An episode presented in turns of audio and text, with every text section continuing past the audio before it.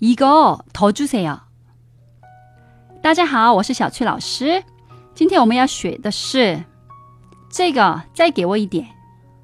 이거더주세 요。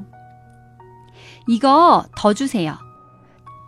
一个是这个，더是多，주세요就是给我的意思。在韩国的餐厅里， 小菜都是免费的，吃完还可以再要一点。只有一些高端餐厅会收费，但是真的很少，我都几乎没见过哦。吃完觉得好吃的小菜，你跟阿姨多要一点也没关系。那不好意思打扰一下，这个再给我一点，怎么说？对，죄송한데요이거더주세요那我们复习一下吧。